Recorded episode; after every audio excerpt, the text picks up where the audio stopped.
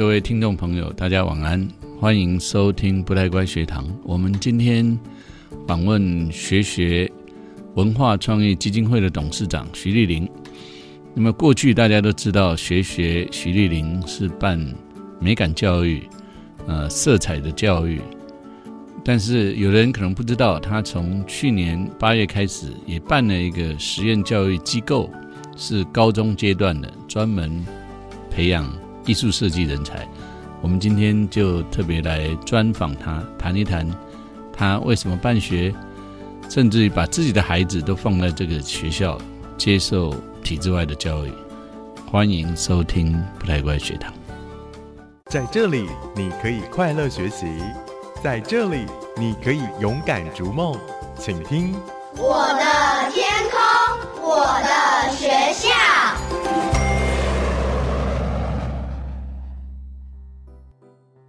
各位听众朋友，大家晚安，欢迎收听不太乖学堂。呃，我是节目主持人郑同僚。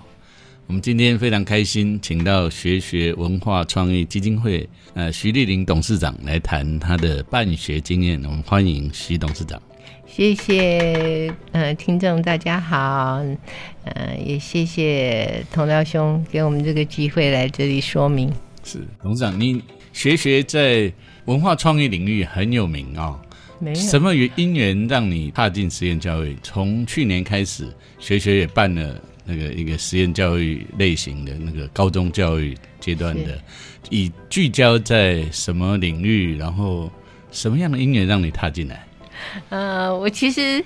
呃，知道呃，同僚兄在带领这个自学实验啊，这个大方向啊，已经很久了。那我我们呃两年前看到 TMS 也有开始做影视音学校，那嗯，我要感谢，特别感谢您，您您真的提点我哈，因为我们呃做学学呃，帮社会人士开课，大学生开课，已经呃做这个跨界学习做了十二年。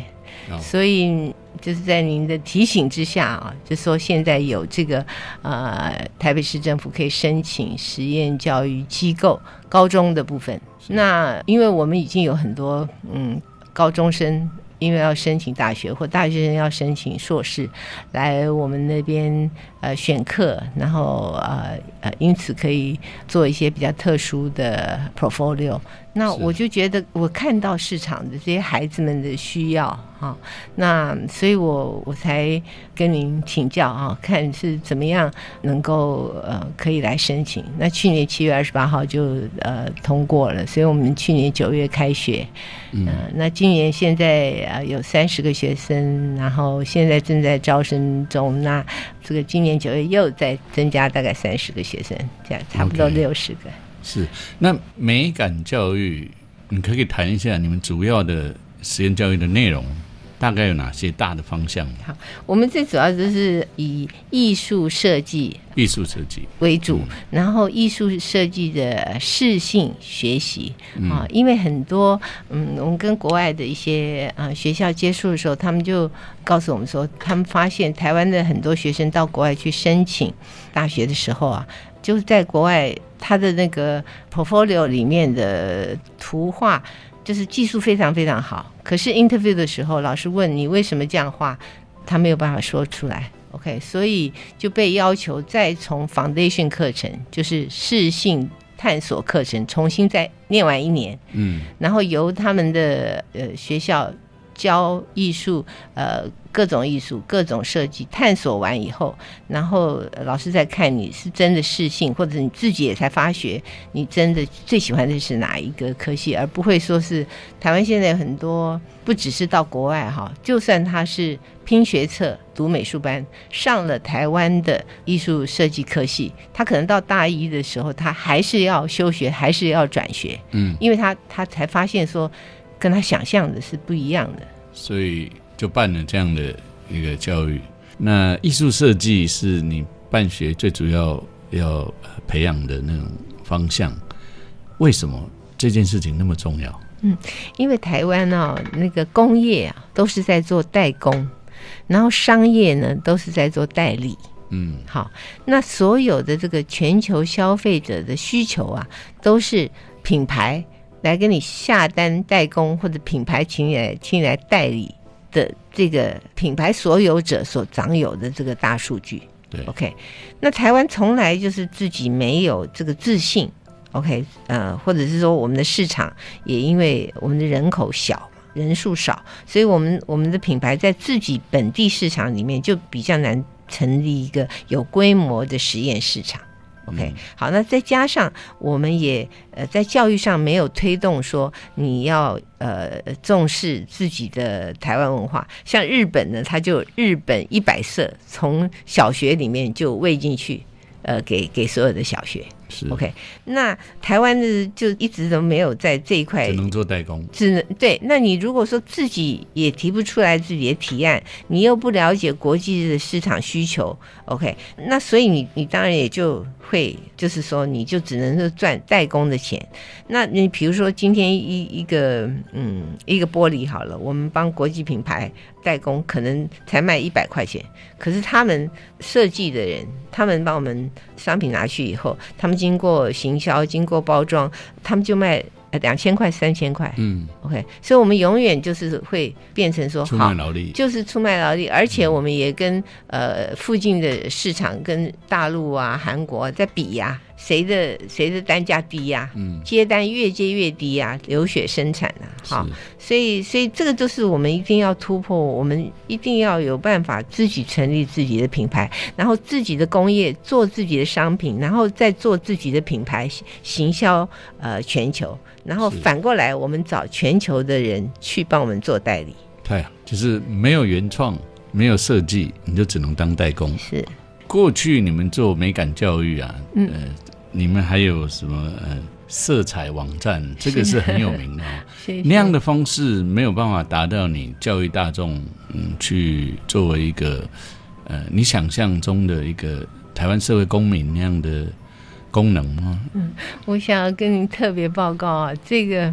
这个学学台湾文化色彩网站呢，我们现在呃收录大概呃八百多位台湾的艺术家、设计师、这个摄影师的作品，那嗯已经快上万件的呃经典作品都是以台湾文化为主题。嗯，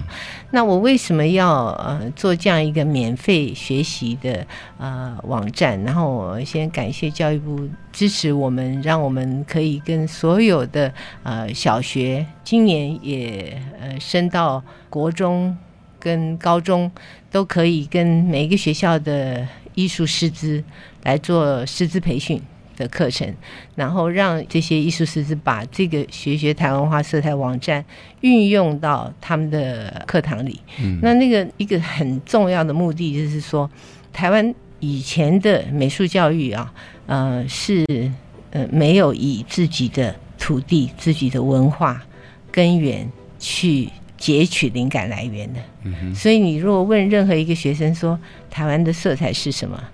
他通常可能给你回答就是蓝跟绿，因为他觉得有蓝的 政党、绿的政党，可是他他不会说是、嗯呃蓝雀的蓝，好，然后他不会说是呃这个稻田里的绿，哈，嗯呃，所以我觉得很重要的是，我们今天去推动这个学学台湾文化色彩网站，是让所有的老师跟学生都知道，今天他如果从事一个艺术创作，好，或者是将来他上了大学从事一个设计，他必须要有自己国家、自己都市、好自己族群好的文化灵感来源。嗯，他必须要说出他自己个人生活环境里面的他的动人故事。所以，当他用这个故事去做灵感，然后用色彩去描绘这个故事的时候，他的创作才会被认同。嗯，所以把这样的元素拿来办学会更精彩。是我们现在是有在高中里面也有我台湾呃元素的研究，是，然后老师也带着孩子们去找台湾的元素，然后用台湾的元素去创作。嗯嗯，然后嗯，然后我们也也会有呃，除了台湾本土文化的探索以外，我们也有介绍国际的流行趋势。好，那呃，我们是从法国啊、呃、买 Pigless 的资料，那每一年他们就有整理全球的呃所有的嗯、呃、艺术展览的主题。然后全球的所有的品牌新推出来的产品的新设计，或者是行销的新策略，好，是用一个全球市场的概念去分析，说艺术跟设计未来的走向，跟呃未来它引领的趋势是什么？是。那除了文化艺术跟创意之外，你们还教了金融跟财务，是是哎，是。你这个课程这样设计的原因是什么？好，我我想要说明一下啊，就是说现在我的感受啊，因为我自己啊，就是四十八岁才生了我的小儿子啊，以前我不了解为什么我会呃，上帝会给我这样子的恩典，让我这么老才怀孕生子。我现在知道他要我来认识 Z 世代哈，然后来了解 Z 世代的需求这样。那呃，我现在看到所有的高中生，他们已经不再是我们以前的高中生，嗯嗯，因为他们你看到什么差异？，对他们有网络可以学习许多东西，嗯比如说我的儿子他喜欢摄影，他可以因为在网络上搜寻，然后他可以跟我们公司来办展览或开课的很多摄影老师就就天天都在通讯上呃免费的交流哈，然后所以当我先生带他去去看照相机的时候，那个卖照相机的店的老板娘说。他比那个从小玩照相机，现在已经七八十岁的人还懂照相机。嗯好，是那怎么可能的呢？好，那我现在真的在旁边说，哎，我也呃照相那么多年了，怎么他讲的我现我都听不懂？嗯，好，所以这个是我们每一个现在的家长都要面对的。我们的孩子后来居上，对他的知识获得的管道已经大过我们许多了哈。那我们到底要提供给他一个什么全新的教育，是非常非常重要。嗯，财务跟金融在你的整个课程的设计 对意义是什么？好，那我就觉得，因为我也收到一个孩子，他也已经呃有一个开了一个小公司，他在网站上卖东西了。嗯好，然后我还呃也最近收了一个孩子，他是呃世界钢弹模型比赛的冠军哦。嗯很小的小孩，才高中生哦，他去参参加成人的比赛，嗯所以你已经看到这些孩子，他们已经走出了一条他自己的路来了。嗯那么他如何成立一个小公司？呃看懂一个财务报表，知道一个公司组织，嗯，那怎么编列报表？然后如何从报表里面去读取自己应该改善的地方？然后跟他现在如果说他是一个小的插画家，那如果有一个出版公司要来授权他的图，还是说他要去跟 Align 去合作一个插图的授权，他总要会呃签合约吧？嗯好，所以我们有用实例，呃就实际的案例去给他们去了解嗯那个呃财务，而不是教他数学。好，然后也不是教他法律的那些要背的条文，而是真真实实的让他读过不同的合约，然后来让他了解智慧财产权啊，了解互相的关系，这样。嗯，所以他们有能力，小小年纪就可以自己做啊各种创业的可能。是，但是我当然，嗯，我不能说我我们教他几个月，他就已经有很大的经营能力对，入门是非常重要。入门两个字，其实对我来讲就是等于兴趣。嗯所以你不会要害怕财务，你不要害怕法务，而你要对财务有兴趣，你对法务有兴趣，开他兴趣之门，这样嗯，你刚刚提到你的孩子啊，是你办这个呃学校，他也进来念了，对不对是？是，对对。嗯，那是什么样的决心让你把自己的孩子也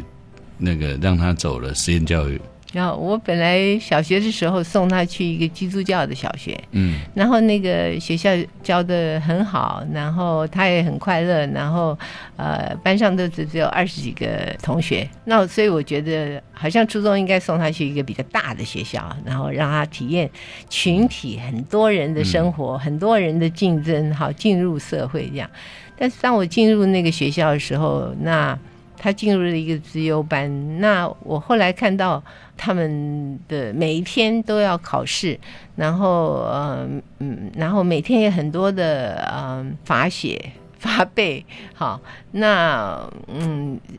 每天我们亲子关系就会变成说，你今天考的怎么样？嗯那明天还要考几科？好，那呃，因为他很喜欢音乐，他也很喜欢艺术，他就变成他的音乐跟艺术全部都要停下来。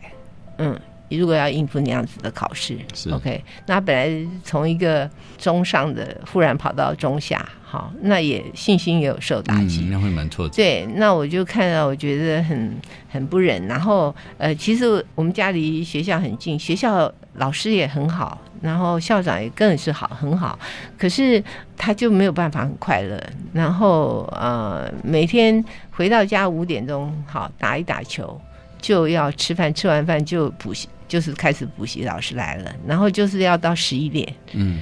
才能够准备，然后再加上我自己，因为自己也教他那个国文，好，然后教他国文的时候，我发现哎，需要去准备那些考古题，然后在准备考古题的中间，我发现有些，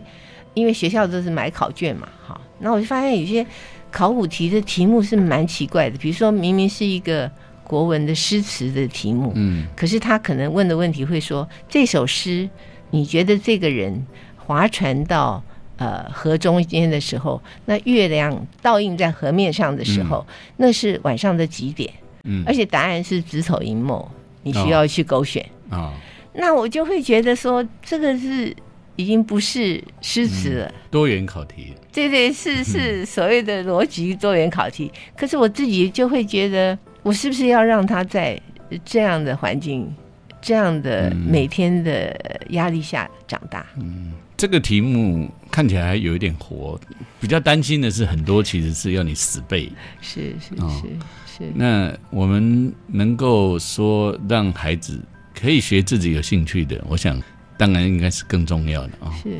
我们刚刚谈到呃，你孩子的亲身体验啊、所以你在办这个呃自己办学，一定特别有感觉，嗯、因为你的孩子就在你的学校。是。那从去年开始筹备到现在啊，你你觉得在这个过程里面有没有碰到什么样的困难？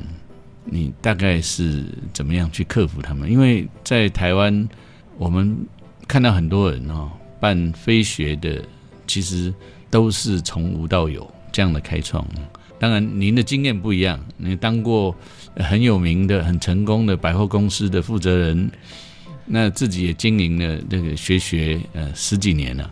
那可是办一所学学校毕竟不一样哦，可以谈一谈您的你遇到的各种的甘苦。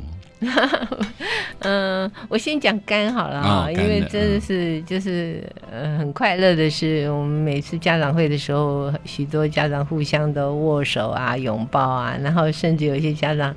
在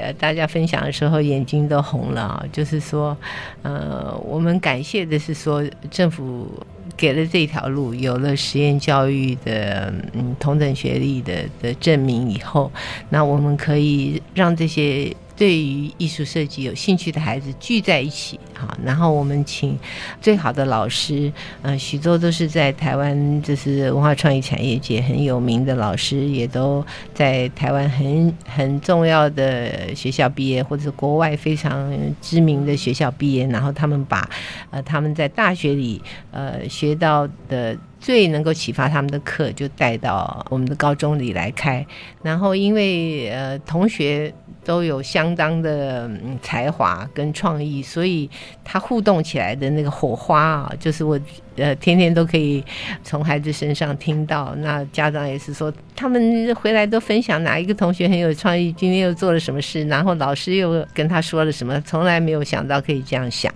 然后我们每天中午也让孩子们自己呃洗菜、切菜、煮饭，然后嗯摆盘。然后还听音乐哈，所以他们其实就是在所有的课里面，他得到五感的完整的启发。嗯，OK，他哪无感？对，就是比如说我们每个礼拜五带他们出去到台湾重要的展览，嗯嗯，都有来看。好，那那所以呃，像最近呃世博馆有有有这王培元老师的展。好，那他他们一定就是读王培元老师资料，然后就来看展览。是然后嗯，这个感谢其中一位家长，他他就是他有一个水牛学校的预定地，所以他就安排我们的孩子们去附近的嗯茶园，然后再上山，然后生火，然后去赏萤。那我觉得就是说，孩子们真的是很快乐，然后呃。家长告诉我说，很多孩子们礼拜六、礼拜天就是自愿说，我们去菜场，嗯我要煮给你吃了，呃，老师煮给教我们的菜这很啊难得啊。对，然后嗯，还有孩子们就呃开始老师也教他们说你要找自己的特色，然后孩子们自己会去跟家长说我的特色是什么什么什么，所以我现在要继续从这里去发展。好，就是清清楚楚的可以说出来，然后小孩子也会自己呃有兴趣的事，老师也鼓励他们说你要每天持续不断的做。所以，我像我的儿子现在就是好像摄影就是他的日记，他也是嗯每天持续不断做，然后他也把以前随手拍的，现在变成有一个题目的主题的拍，好，嗯所以这些就是这些都是啊、呃我想只有实验教育可以做到这样。嗯，那还有很多孩子，他是从美术班里出来，那他呃就跟我们分享他。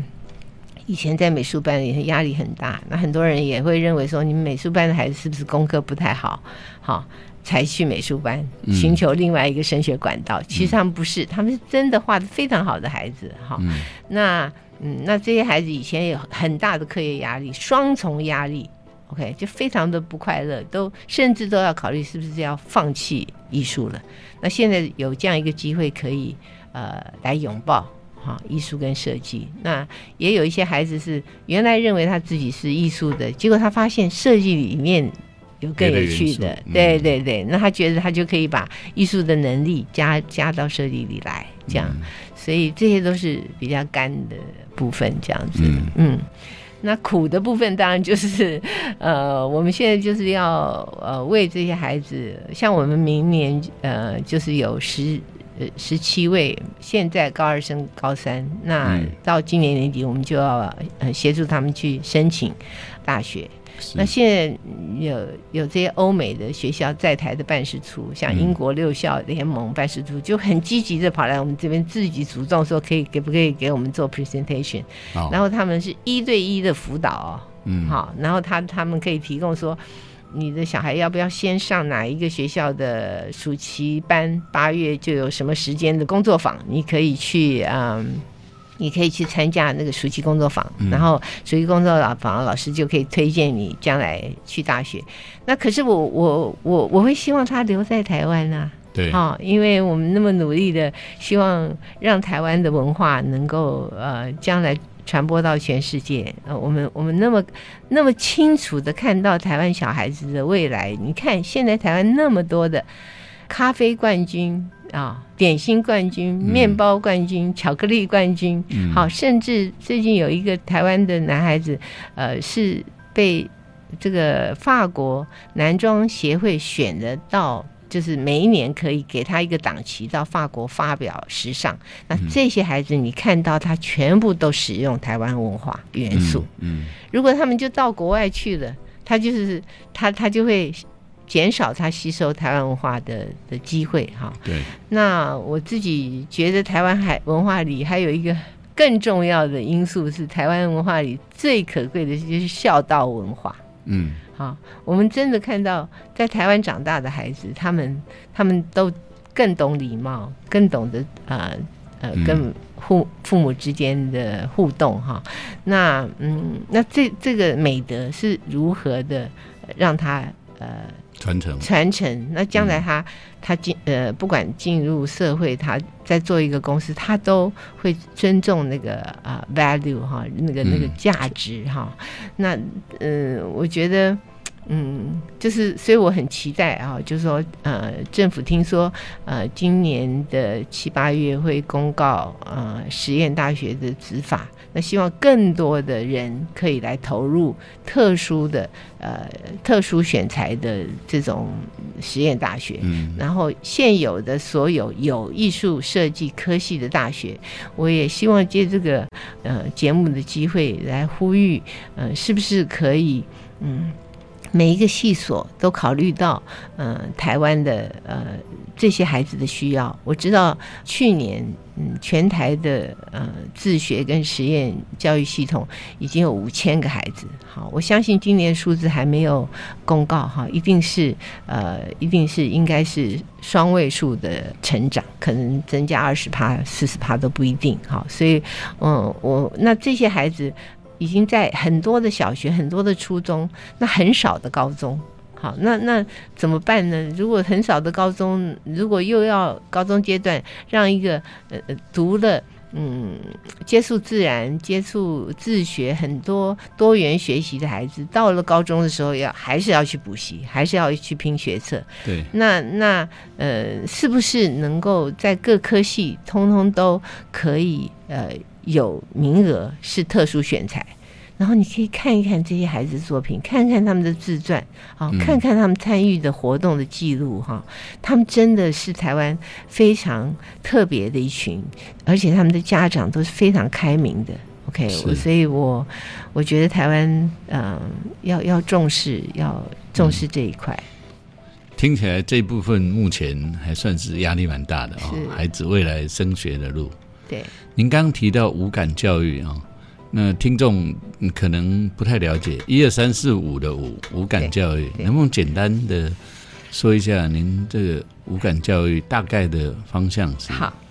好，我说一下哦，就是说，嗯，其实大家可以 Google 一下，叫做五感联觉，联觉是那个联合国的呃联啊，感觉的觉。那这个其实不是我发明的字啊，这是真的一个医学上的呃嗯有名的字，可以问问您身边的那个医学或者是嗯呃神经科的医生，他们知道，就是说，今天当你听一首音乐，看一个美丽的画，闻到一个呃特别的花香，跟吃到特呃好吃的食物哈，跟触摸到不同的质感的时候，你就你的神经系统里面，你的一种感知，在你的呃嗯大脑里，它就会触动另外一种感知的联觉。嗯就简言之说，今天如果你带一个很会弹钢琴的孩子去看画展，他可能回家以后，他弹出一首曲子来诠释的时候，他的脑海里其实是会浮现那那一幅画的。嗯，所以五官所觉受的是可以整合在一起，对成为一个更完美的人。对，跟它是一种呃连接在一起的感知能力。那连接的感知能力越多的时候呢，其实他就慢慢的会更垫高他的品味。嗯然后最后他在品味中，他就走出自己喜爱的一个风格，那个风格就造就他的特色。是。那要做这样的教育，这个这些师资您刚略提了一下哈，是能不能具体说一下，你这些老师从哪里来？我们很多老师是呃是从当然国外读了很呃很多的嗯有名的学校。OK，、这些英美的重要的艺术设计的学校，OK 是是主要的师资来源呢、他们大部分都是都是，然后呃从国外回到台湾再创业，然后在、在台湾在文化创意产业界都是呃已经非常是产业界的精英的老师。嗯，所以学生能够来这边学习，还蛮幸运的啊。一般的学校如果学这种美感教育，是大概不容易，同时遇到这么多专业的人。对你们现在的老师大概有多少人？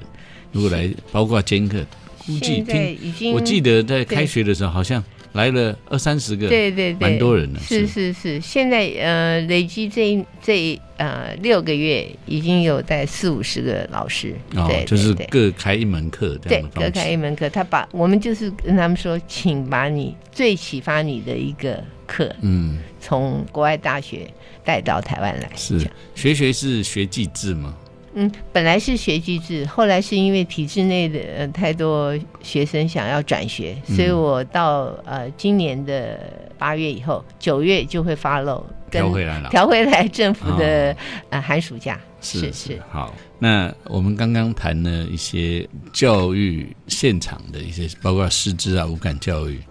很多听众可能也会觉得好奇啊、您跟您先生本身是企业家，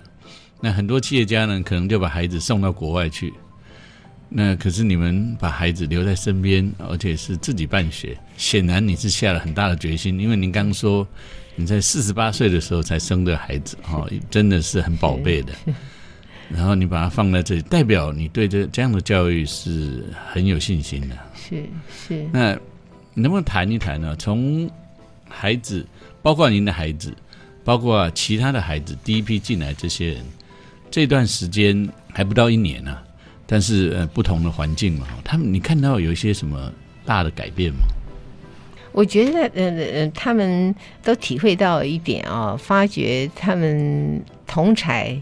可以互相学习的那个动力很大。嗯，好，因为呃，可能有人非常会插画，有人非常会摄影，有人非常是擅长纯艺术，有人在时尚的课非常的突出。好，那呃，有人在多媒体的课都可以教导同学。好，所以我我我看到那个孩子们的爆发力，我我举呃一个例子给您听。我们现在这一班的就是一个孩子，他是我们其实第一班是高一、高二、高三混龄，然后他是等于高三他转过来，他是呃他本来在家自学，那他来的时候跟我说，从来没有人说我画画画的好，那我也呃不不从来对艺术我其实不是非常有兴趣。我说那你对什么有兴趣？他说我说他说我对社会有兴趣，然后我对哲学有兴趣。嗯 OK，然后他可以呃谈一些社会的问题，谈的头头是道哈。那我跟他说太好了，因为其实所有的设计背后都是要解决社会的问题。嗯好，那嗯，我们这里有哲学课，好，所以、所以你就我们愿意收你，你你进来上一上，好，然后那你知道他就做了我们那个哲学课的小助教，呃，像我的儿子也做了我们的摄影课的小助教，嗯所以每一个孩子都选他第一志愿的课做助教。那嗯我们的课呢？我们原先有一个课程规划，就是要让他们体验所有的艺术跟设计。可是我们收到学生以后，我们会针对这个学生，呃，这一班学生里面，他每一个人的第一志愿，我们一定会开到那个课，然后一定让他做小助教。嗯所以让他去教同学，也让他有这个呃做小 leader 的呃的的训练，这样。嗯那这个孩子就嗯很特别的，就是说，呃，就欢迎大家如果有空，嗯，最近可以来学学，我们就成果发表会哈。那这个成果发表会上，这个孩子呢，就他的他是从基隆来的，他的阿公是开一个小茶店，他就把他阿公喝茶的道具都带到呃这个现场来，然后他做了一个茶席。然后他这个茶席呢，靠着我们的那个呃这个展场的一个玻璃，他在玻璃上画了两个人，OK。然后他当他要画这两个人的时候，他说他去找他一个同学，他说我知道你画的最好，那我想画两个人，你帮我画画这两个人对，，OK。然后他把他自己的油画作品，他的第一张油画作品哦，就去贴到这个玻璃后面走道的墙上。OK，所以他就他就告诉我，这是我的我们的空间设计的老师给我的概念。OK，所以我要大家这样透视过去，嗯看 OK，所以我就看到说，跨界学习对一个孩子，甚至是一个他原先不知道如何使用艺术设计，甚至他认为绘画不是他的专长的孩子，他是喜欢哲学的孩子。可是他接触艺术设计以后，他会懂得运用艺术设计，他还会整合人才。OK，最后他的作品呃变成一个非常有特色，在展场中非常有特色的一个一个作品。嗯，嗯，这个都是在短短六个月里面爆发的力量。是。那你的孩子每天都在身边嘛？哦，是。你看到他有什么比较让你觉得显著的改变显？著的改变，我就是觉得他很快乐，快呃，上课然后交到很多呃不同的同学，然后他每天愿意跟我分享哪一个同学的特色是什么。嗯，然后他的嗯，他的摄影，他也都去记录同学，然后他也特别去帮同学拍很，真的连我都觉得拍的很好，他同学也把他当宝的那个呃、嗯照片。照片哈，然后他就呃他的成果发表会，他就把一系列拍同学的照片都拍出来，然后他在也拍了整个呃绘画教室里所有的画架排列的情形，然后他又用那个画架去画他的油画，所以我就发现他已经开始去串联他所有学的不同的功课，然后他慢慢的摸索出他自己的方向，因为他那他的那个概念就是说。现在所有的人通通都喜欢沉浸在虚拟世界里面，但是人真正呃会得到快乐，其实是跟呃人真实的互动。对，好，所以他就说他要用他的作品去诠释这个互动，嗯，真正接触真实人生的互动。是。所以呃，你的实验机构基本上是培养艺术设计人才，但是你的孩子将来呃不可避免要成为企业家，对不对？那你觉得你你这样子的一个教育，它背后的思维是什么？我我觉得很重要的啊，就是呃，很多人认为说你要叫他去读什么呃商啊，啊、怎么才是能够接班？OK，好，那可是我我自己的感觉是这样，像我自己好了，好不好？我是美术系毕业的，嗯 OK，那我也很感谢当年文化大学呃张群呃呃这个创办人，他在美术系的最后一年，就是让我们可以选修设计组。那设计组当时就有建筑设计，嗯有广告平面设计，有时尚布花设计，所以就开启了我的兴趣之窗。嗯所以我对广告行销的兴趣，我才有办法去做那个百货公司；我对服装设计的兴趣，我才有办法去做服装设计师。好，我对建筑的兴趣，我今天才有办法呃建议我先生去去引进普利斯克呃的奖。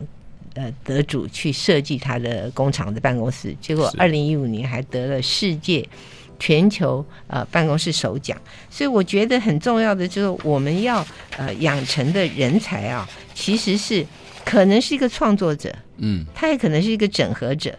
他可能是研究者，或者是他是鉴赏者，对，他可能是经营者，他当然是创业者，呃，开拓者。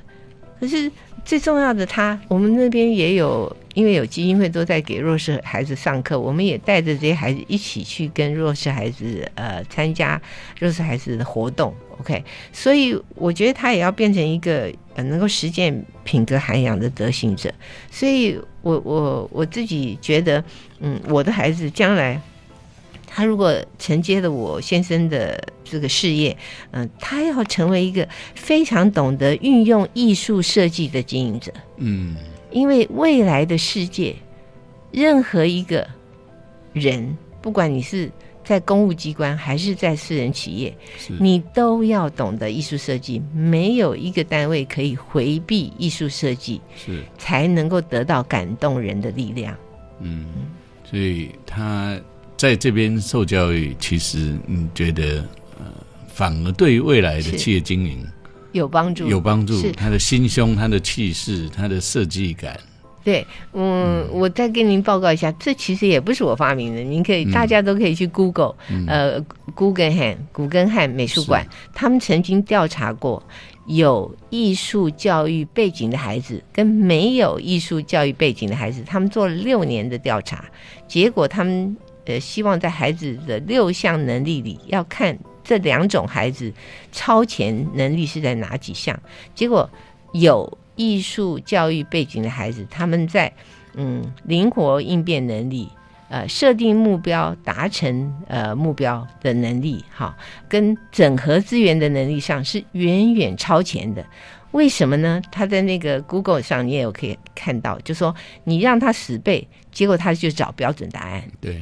结果你让他去艺术呃教育呃受那个洗礼的时候，他就是在寻找原创，是，他就是一直就会想要创新，嗯，嗯，所以艺术是非常重要的创新的呃教育，希望所有的呃幼稚园、小学、初中、高中、大学都要重视，真的要重视艺术教育。所以艺术教育后面所代表的意义就差很多是哦，它是其实是开发一个人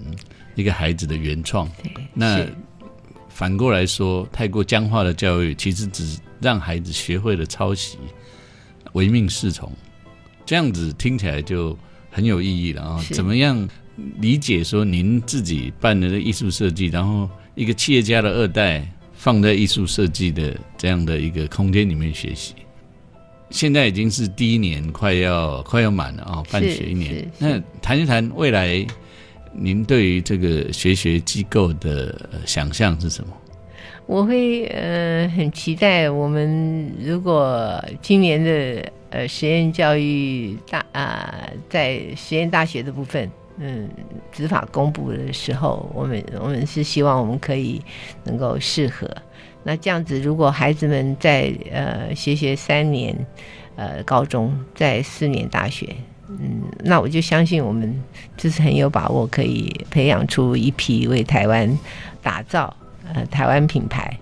嗯，然后能够传承台湾文化的孩子。是，所以除了呃高中阶段之外，您现在已经准备要办学学实验大学，只要是机会出现了，对对，是是是谢谢你。祝福学学可以越走越稳，也祝福全台湾年轻的孩子都跟学学的小孩一样，有机会去选择到他们想要的教育。谢谢。